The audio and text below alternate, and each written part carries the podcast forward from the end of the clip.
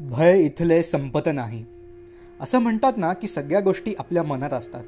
मानलं तर दगड मानलं तर देव मानलं तर आस्तिक आणि नाही मानलं तर नास्तिक.